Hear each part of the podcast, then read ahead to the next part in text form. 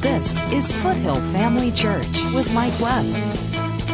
Building strong, spirit filled lives through God's Word. Joshua chapter 1, I'll give you the, the backdrop of the story here. Moses has been the leader of the children of Israel for 40 years. They've walked through the wilderness, well, really 42, a little over 42 years. They've wandered in the wilderness for 40 years.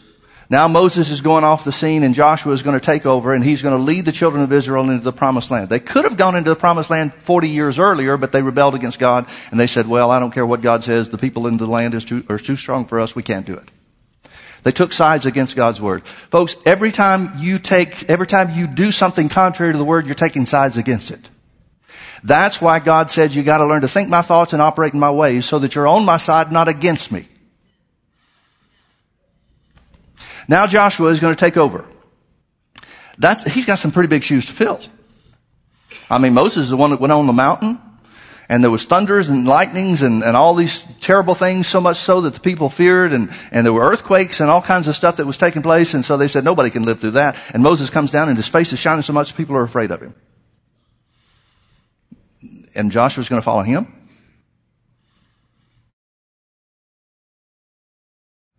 So he's going to have to have some instruction. He's going to have to have some help if he's going to fill Moses' shoes. Now it's the will of God for Joshua to take over.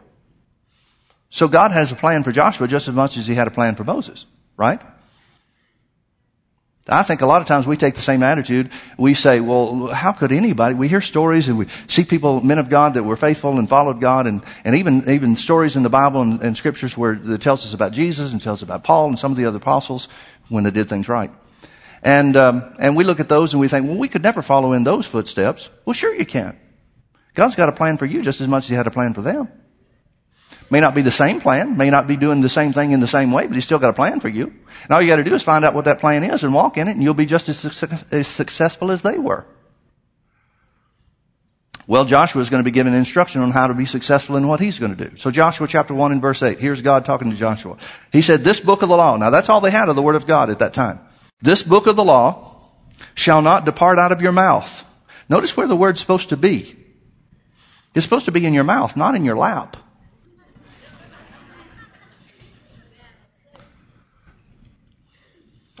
And notice what else it says. It says it shall not depart out of your mouth. How do you keep something from departing out of your mouth? Because once you say it, it's gone. There's only one way you can keep it in your mouth, folks, and that is to keep saying it. And that's the point he's making. This book of the law shall not depart out of your mouth. In other words, he's saying, Joshua, never stop saying what the word says. This book of the law shall not depart out of your mouth, but thou shalt meditate therein day and night. Now notice, meditating and speaking the word have a connection. Meditation is not some Eastern religion thing where you sit cross-legged and, you know, hum. Empty your mind. Every other religion in the world says that meditation is emptying your mind. The Bible says that meditation is putting the Word of God uh, to fill your mind with the Word of God. God's giving Joshua the keys to success. Now the Bible says God's no respecter of persons, so if this makes Joshua successful in what God had for him to do, it'll make you successful in what God has for you to do. And it's the only way you can be successful with God.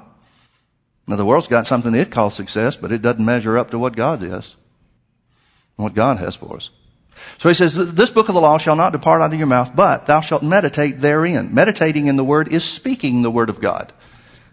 Not just some ritual, not just some repetitious thing, but thinking about what you're saying. Considering what you're saying, considering the truth of what the words that are coming out of your mouth. That's what meditating in the word is. This book of the law shall not depart out of your mouth, but thou shalt meditate therein day and night. Now how often are we supposed to do it? Day and night. Folks, he's not talking about Bible reading. He's not talking about Bible study. He's talking about taking the scripture with you everywhere you go. He's talking about making the scripture a part of your inner man. For what purpose? That thou mayest observe to do according to all that's written in. Folks, the Bible says the doer is blessed in his deed. Not the thinker. Not even the talker. The doer is blessed in his deed. The whole purpose for confession is so that we do what the Bible says to do in our lives. Now what's going to be the result if we speak the Word of God, meditate in the Word of God, think about what we're saying, give attention to what we're saying, and then act on the Word of God in our lives? In other words, change our thoughts and our ways to the Word of God. What Isaiah 55 is talking about, thinking God's thoughts and operating in His ways. What happens if we do that? Last part of verse 8. For then, after thinking and doing the Word, then thou shalt make thy way prosperous, and then thou shalt have good success. Now, how many Christians do you know that are trying to be successful and prosperous without doing the first two steps, without the first two steps, without thinking his thoughts and, and doing and operating in his ways? Every religious Christian is. So what is he saying? Joshua, God's telling Joshua the same thing that he spoke through Isaiah. Think his thoughts and operate in his ways. He used a little different terminology, but it's exactly the same principle. Yeah, but Pastor Michael, that's Old Testament. Well, turn with me over to Romans chapter 12. Let's see if we can find a New Testament correlation. Romans chapter 12. Now, in my Bible, Romans is in the New Testament. I've got a special one. And Paul is writing by the Holy Ghost. Now notice what he says beginning in verse 1. We're going to read chapter 12 verses 1 through 3. Paul said, I beseech you therefore, and this has to do with the things that he said before. He said, based on the things that I've told you before, I beseech you therefore, brethren, by the mercies of God, that you present your bodies a living sacrifice, holy and acceptable unto God, which is your reasonable service. Most translations say that instead of, translate that instead of reasonable service, spiritual worship. Remember in John chapter 4, Jesus talking to the woman at the well of Samaria? She said, where should we worship? Did you say we should worship God in Jerusalem? Others say that we should worship God in Mount Sinai. Where should we worship God? Jesus said, talking about the day that we're in, the day uh, is coming and now is, where those that worship God must worship Him in spirit and in truth. He didn't say, here's what God wants. He said, here's the requirement. You must worship Him in spirit and in truth. How do you do that? By operating in His ways. Presenting your body a living sacrifice. That's what spiritual worship is. The charismatics are real good about saying, well, spiritual worship means we're singing to God in other tongues. Listen, singing to God in other tongues is a wonderful thing. It can bring great blessing in your life, but that's not spiritual worship. Spiritual worship is living your life according to the Word. It's living your life according to the Word. It's operating in God's ways. And that's what Paul says. He is encouraging them. Beseech means encourage. He said, I'm encouraging you. You present your body a living sacrifice. God can't do that for you. Folks, if God could make Christians do what He wanted, do you think the church would be in the situation it's in? Not a chance. But it's not His choice. It's ours. So Paul says, I encourage you by the mercies of God that you present your bodies a living sacrifice. Why? Because it's holy, it's acceptable unto God, and it's a, it's the way that you worship Him in spirit. That's why He's telling them to do it. Verse 2. And then He says, and be not conformed to this world, but be transformed by the renewing of your mind. Why do we want to do that? That you may prove what is the good and acceptable and perfect will of God. Now folks, God doesn't have three wills. He didn't have one good will, he doesn't have one acceptable will, and he doesn't have one perfect will. Now there's no question that you can be partway in the will of God. No question about that. There's no question that you can do things that are acceptable unto God, but are not his best, or his perfect uh, intent. No question about that. But God only has one will. And how do you find the will of God? How do you walk in the good, acceptable, and perfect will of God? This is the number one question in people's lives. How can I find the will of God for my life? Verse 2 tells you, renew your mind to the Word. In other words, think His thoughts. Now notice the same connection that Paul makes is the same connection that Isaiah makes, is the same connection that Joshua 1-8 tells us about, that God made in giving Joshua instruction. Think the Word and live it. So he said, and be not conformed to this world, but be ye transformed by the renewing of your mind. In other words, learn to think God's thoughts. The word renew is, is an interesting word. It means reversal by repetition. That's what the word renew means. It means to reverse by repetition. Now, remember Joshua 1-8? God told Joshua, say the word of God continuously, repeatedly, day and night. I wonder if God knew that Romans chapter 12 and verse 2 was coming along down the road. They're talking about the same thing, folks. It's the same principle that Isaiah 55 brings out. You and only you can renew your mind to the Word. And it doesn't happen accidentally and it doesn't happen casually. It happens purposefully or it doesn't happen at all. So he says, be not conformed to this world, but be transformed by the renewing of your mind. Notice that the transformation for the Christian, he's writing to believers, he's talking to people that are saved and people that are spirit filled. He says the transformation in the Christian life comes from the renewing of the mind.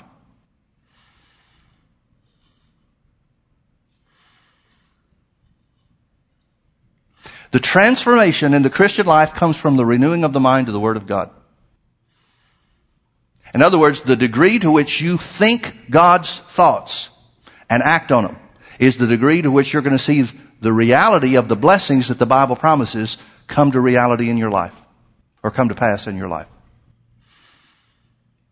Your choice. It's up to you. And the flip side of that is that's why so many Christians are weak. That's why so many Christians don't have answers for things in life. That's why they don't know. That's why so many Christians are saying, well, I, I just, th- I thought God wanted this for me, but uh, the way it hasn't worked out, I just don't know. And so religion has come up with this idea. God works in mysterious ways. They're only mysterious if you don't know what the word says. Because when you know what the Bible says about who God is and what He does, there's no mystery but rather an expectation. Join us for our Christmas Eve candlelight service with Pastor Mike Webb. Christmas is a special time here at Foothill Family Church. I want to especially invite you to our Christmas Eve candlelight service. We have a chance to celebrate when Jesus came to the earth to be our Savior. Come join us this Christmas Eve. Again, that's the Christmas Eve candlelight service at 6 p.m. December 24th at Foothill Family Church. For more information, go to www.mikewebb.tv. So he says, be not conformed to this world, but be transformed by the renewing of your mind. That you may prove, or so that you may prove. The word prove means to determine by experience. So you may determine by experience in your own life what is the good and acceptable and perfect will of God. You want to experience the will of God in your life? Renew your mind to the Word. Well, in what area, Pastor Mike? Well, what area do you need? If you want to experience the word, the will of God in your life concerning healing, then meditate on healing scriptures. Renew your mind to what the Bible says about healing. If you want to determine the, and experience the will of God in your life concerning finances, then renew your mind to what the Bible says about finances. Why? Because the Word is just like rain. It won't go back to heaven void of power. It will produce what it was intended to produce.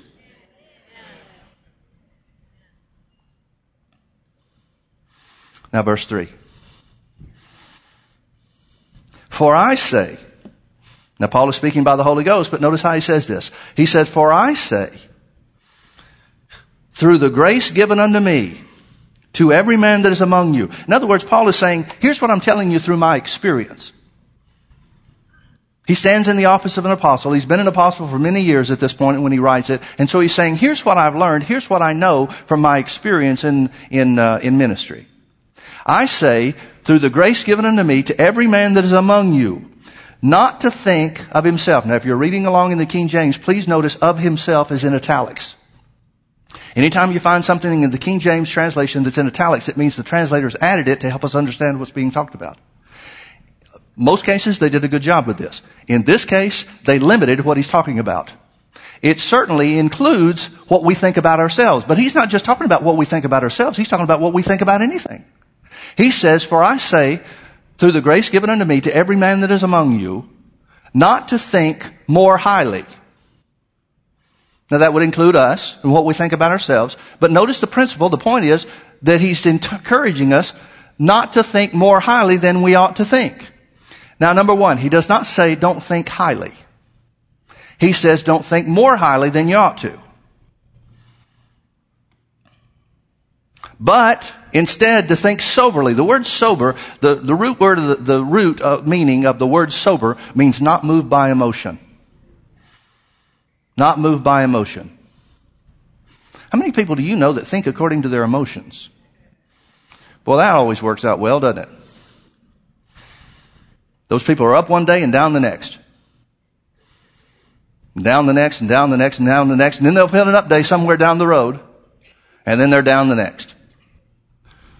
Thinking according to your emotions never works. It's unstable. So he says, I say through the grace given unto me to every man that is among you not to think more highly than he ought to think, but to think soberly. Don't be moved by your emotions. Don't let your emotions guide your thoughts. But to think soberly according to what?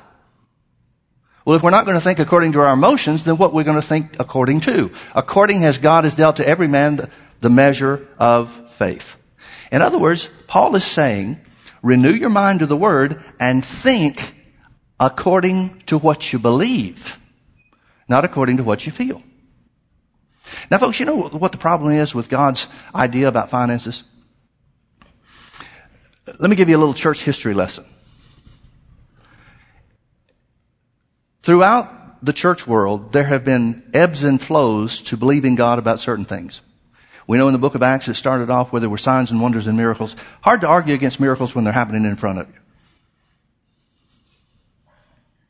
That's the one thing that shut up the, the Pharisees when the guy was healed and they couldn't do anything about it. They couldn't say anything about it. They're, they're asking themselves, well, how can we argue? The guy was crippled, and now he's healed. Well, what are we going to say about that? And so there have been times where there was a greater degree of healings. There were a greater degree of miracles in the church history, but then there were other times where it went down and where there was very little. It, was, it was, always in manifestation to some degree or another. The supernatural has always been in manifestation to, to some degree. But there have been many times during church history where it's been much lesser than other times. And then there'll be a revival and there'll be another move of God. And the finances or the, the supernatural aspect of things will, will come around, healings and so forth. And, and whenever you find healings and miracles taking place, you see financial things taking place too. You see financial miracles, you see financial provision taking place. It, it's, it's all, they always travel together. Without question. In the most recent times, the dividing line. And, and you can go back in church history from, the, from as far as we have historical records. The place where people turn away from the supernatural has always been finances. I'm talking about in the church. I'm not talking about before then. I'm not talking about in the ministry of Jesus. I'm talking about in the church world. There have all, the dividing line has always become finances. In other words, when there's a revival and people start getting saved and healings start taking place and miracles start taking place, nobody can argue with that. But then when teaching comes along about finances, that's where the religious side, sect and the religious group steps back and says, I just can't accept that. And then the supernatural stops. Now why? Why are finances so difficult for people to accept? Why is the idea that God wants to do things supernaturally in the area of finances more difficult to accept that God will do supernatural things in the area of healings or other kinds of miracles or things like that? Why is that more difficult? You know as well as I do, you have a harder time believing for finances than any other thing. Why? Verse 3 is the answer. Because we haven't learned to think in the way that we should and religion, who's partnered up with the devil, is always there to say, you don't really think God wants you to be blessed, do you? The whole religious notion is Jesus came, Jesus saved us, Jesus left to go to the Father and said, now you stay here for a while. And because the idea that heaven is so much better than anything we're ever going to experience on the earth, then obviously God must want us to suffer here on the earth. Well, folks, he doesn't. He didn't leave us here to suffer. He left us here to occupy. He left us here to rule in His name, to reign in His name, to do the works of Jesus until He comes back, so that there'd be more of us for Him to come back for. But the notion is always there, and it always comes back to verse 3. It's all this thinking more highly of yourself. Why do you think the translators put of himself in there? Because that's where they stumbled. It's not in the text. There's no Greek text, there's no Greek words that would cause them to think that it, Paul is talking about what we think of ourselves. Why'd they put it in there? Because they stumble, they're human, they stumble of the same thing that most everybody else does. And that's where the stumbling point is. And here's what religion will do. Religion will say, now you know that the appropriate thing to do is just humble yourself before God. And what does that mean? Well, religion says humble yourself means sit back and be a dish rag and take whatever comes. And religion furthermore says that to stand up and say, wait a minute, God wants me well. That's prideful. And to say, God wants me blessed. That's prideful. And it's that pride versus humility dynamic that keeps most people, my opinion, you judge it for yourself, but in my opinion, it's that pride versus humility dynamic that keeps most people from appropriating the blessings of God in their life to the degree that God wants it to be. Let me ask you a question. Let's just get down right down to the nitty gritty, forget all this religious talk or Christian talk or whatever. How much does God want you to have? Well, I want it to be a lot, Pastor Mike, but how much does he want you to have? It's a real question, folks. I mean, there, it's not a trick. It's not, you know, well, wait a minute. There's one scripture that says this. I'm asking you to determine that for yourself because that's what he's talking about. Thinking according to the measure of your faith. How much does God want you to have? Well, we've got some examples in the Bible. We've got the example of the Old Testament where Egypt, uh, where Israel came out of Egypt, which is a type of Israel, uh, a type of uh, uh, the world coming into salvation, coming out of the bondage of sin and into salvation, and they came out with silver and gold, and there was not one people among them. We've got another example where David furnished, provided for the building of the temple, Solomon's temple. He couldn't build it himself because he had to defeat the enemies. He was a man of war, not a man of peace. Solomon, his son, would build the temple, but David provided the finances for it. And the amount of money that David gave, the amount of money that we can identify that David gave is equal to the wealth of the world today. Now I don't know how that works. But monetarily, it's equal to the total wealth of the world today. That cannot be coincidental. What does that mean? To me, it means complete provision. It doesn't mean everybody wants, you know, God wants every Christian to be more rich than Bill Gates. It means to me complete provision. Nothing lacking, nothing missing. So we've got some Old Testament examples. Furthermore, we've got some examples when they, uh, uh, Israel entered into the promised land. God told them, Moses told them, Deuteronomy, the book of Deuteronomy, he told them what they're going to find. He said that your, your crops are going to grow and your, your flocks are going to multiply and your, your, your, your herds and your olive trees and your vineyards, your silver and gold will be multiplied. You'll have more than you need of everything. You'll build good houses. You'll do all this kind of stuff. And he gave them one warning, only one. He said, don't forget God. He said, you'll eat bread without scarceness, without scarceness. You won't lack for anything. Well, why does the Bible tell us that? If that's not what God intends. Folks, I got to tell you, I, I, shared this a little bit last week. I don't know how good a job I did with it, but I just saw something over the last few weeks that I'd never seen before. When Israel came out of Egypt and they borrowed, the King James says they borrowed, literally they demanded of those that they had been in bondage to for 400 years, they said, okay, pay us now. They came out with silver and gold. The Bible says they spoiled the Egyptians. That wasn't for them to live on. They lived on manna day after day after day. They lived on the quail that God provided for them and the water that came out of the rock. It wasn't their wealth having spoiled Egypt, which is a type of the world, was not for the purpose of them having something to live on. God provided for that. Please understand, wealth and daily provision are not the same thing in God's vocabulary.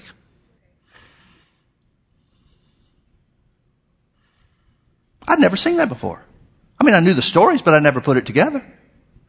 You know the only thing that the Bible says they ever used their wealth for in the wilderness? Don't tell me it was for the promised land, because when they went into the promised land, they defeated the enemies and spoiled everything that was there in the cities. They divided everything up. They didn't need the wealth for the promised land.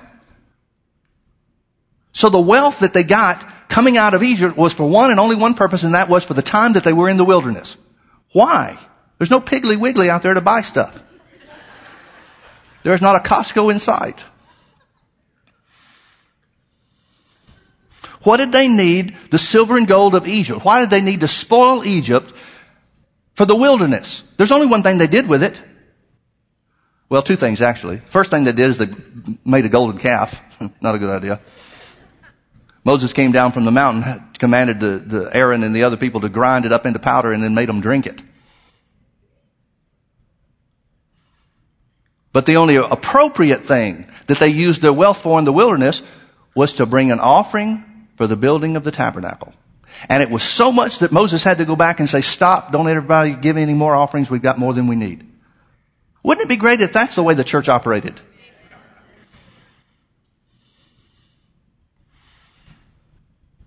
That's the only thing they needed it for. That's the only thing they used it for, appropriately.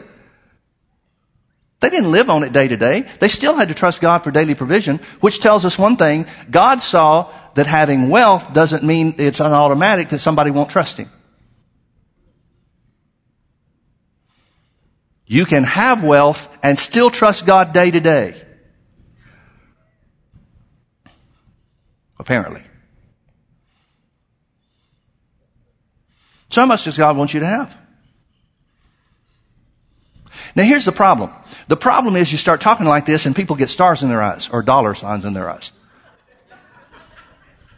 They start thinking, cha-ching, cha-ching. Oh, I could go buy this and I could go buy that. I could go do this. I could do, do that. Well, folks, all the things that you think you need to buy, you should be trusting God for that. That should be part of your day-to-day living. Remember, the, the key is to think according to the measure of faith.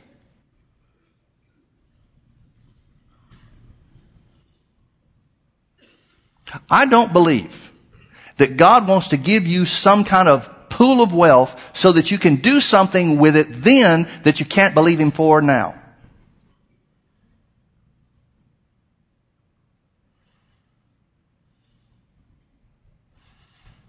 To put it in a New Testament context, Israel spoiling Egypt was God giving seed to the sower, not bread to the eater. The bread to the eater part was manna. The bread to the eater part was water coming out of the rock.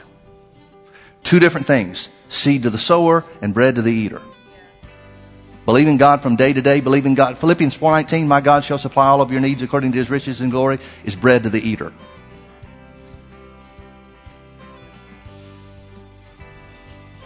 So how much does God want you to have?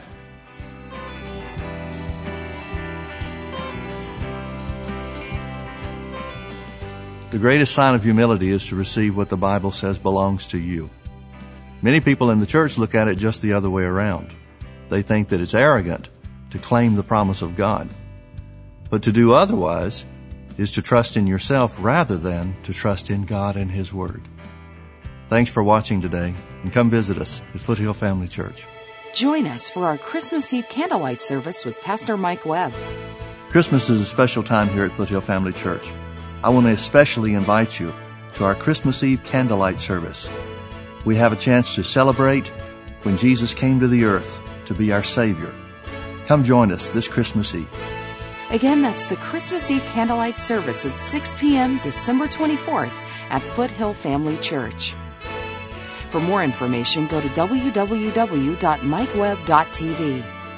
Foothill Family Church, building strong, spirit filled lives through God's Word.